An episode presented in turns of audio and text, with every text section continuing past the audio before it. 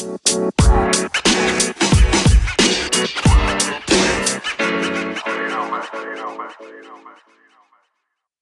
morning, afternoon, or evening, wherever you are in the world. Welcome to DBN News for 124 2019, the semi daily news that even plants crave. I'm Anthony, and I'll be your host today. With that being said, let's jump into the news. First is from IGN and written by Shabana Arif. PUBG Lite open beta kicks off today. Player Unknown's Battlegrounds is getting a free to play light version for low spec machines. PUBG announced that its light version is for players who were previously unable to access the game due to the spec- specification requirements. The open beta began today with the devs promising exclusive content and quality of life features for PUBG Lite. Unlike the standard version of the game, PUBG Lite will be free to play for its lifetime. You can check out the minimum and recommended specs at IGN.com. The PUBG Lite beta currently only features the original map, Erangel, and players will be able to participate in solo, duo, squads, and in third person perspective. Additional game modes and maps will be coming to the beta going forward, so hopefully PUBG Lite players will eventually be able to try out the latest map, the Snowy Vikendi 6x6 map with PUBG also being available on mobile, PlayStation 4, and Xbox One through Xbox Game Pass. This new version will give even more players a chance to try out the Battle Royale title. Second is from GameSpot and written by Steve Watts. Octopath Traveler dev trademarks HD 2D. Square Enix has trademarked a term closely associated with its recent retro throwback Octopath Traveler, suggesting it may plan to use the phrase more in the future. Gematsu reports that the company filed trademarks for HD 2D and HD 2D in Europe. This isn't the first time Square has used the term, though, since it commonly referred to the aesthetic of Octopath Traveler this way. That game blended classically styled sprite art with 3D environments for a unique effect. Trademarking the term could mean the company is planning to use the technique again, either in a sequel to Octopath or some other project altogether. Meanwhile, we're still waiting to hear what's coming next from the Bravely Default series. Last year, the Octopath Traveler social media channels began teasing an announcement, seemingly leading to the reveal of Bravely 3rd. No formal announcement has been made yet, though the teaser still sits as a pinned tweet on the Bravely Default Twitter.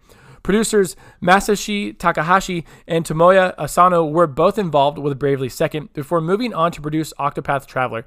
Despite wildly different appearances, the two carry some gameplay mechanics in common, like the ability to store attacks for a multi attack later.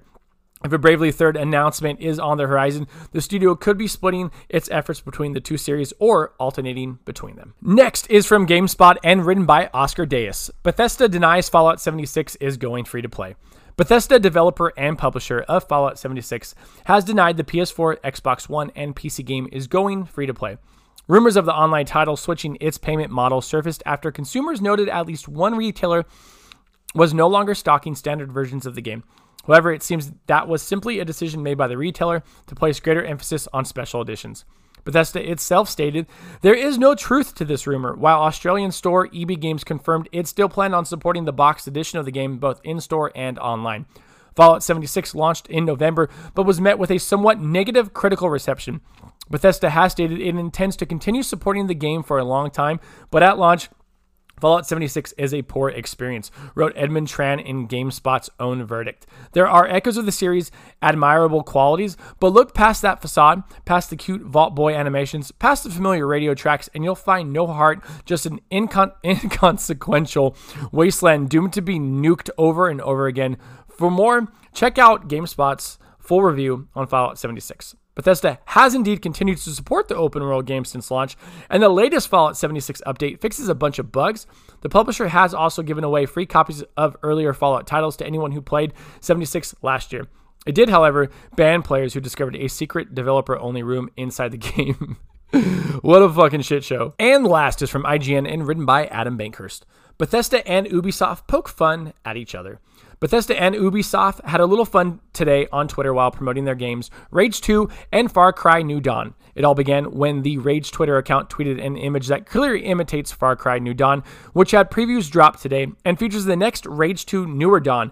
It also teased that Rage 2 will be getting similar coverage next week.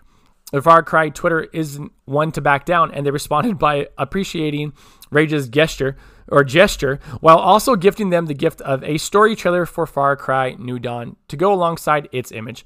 Rage's account responded by saying, Oh, sweet, the game looks great. On Wednesdays, we wear pink, complete with the iconic meme of two identical Spider Men staring each other down. This was a fun exchange between two companies who are releasing two games that do share a similar aesthetic, which appears to be a lot of pink and neon colors in post apocalyptic worlds. Rage 2 will be released on May 14th, 2019, on Xbox One, PlayStation 4, and PC, and will send players through a post apocalyptic open world with superpowers and so much more. Far Cry New Dawn will be released on February 15th, 2019, on Xbox One, PlayStation 4, and PC, and is a standalone sequel to Far Cry 5 that takes place in Hope County, Montana, 17 years after the main game, following a global nuclear disaster. And that is the news for today. Thanks for listening, and let us know what you think about any of the stories we talked about by sending us a message on Anchor, the podcast app we use to record the show.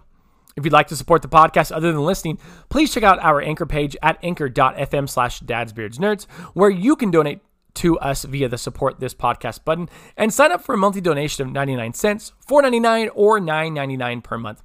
Find us on Twitter at dadsbeardsnerds. Find us on Instagram at dadsbeardsnerds podcast. Or if you'd like to join our ever-growing Discord community, find that link in our Twitter bio. Until next time, I'm Anthony, and I look forward to making more content for you.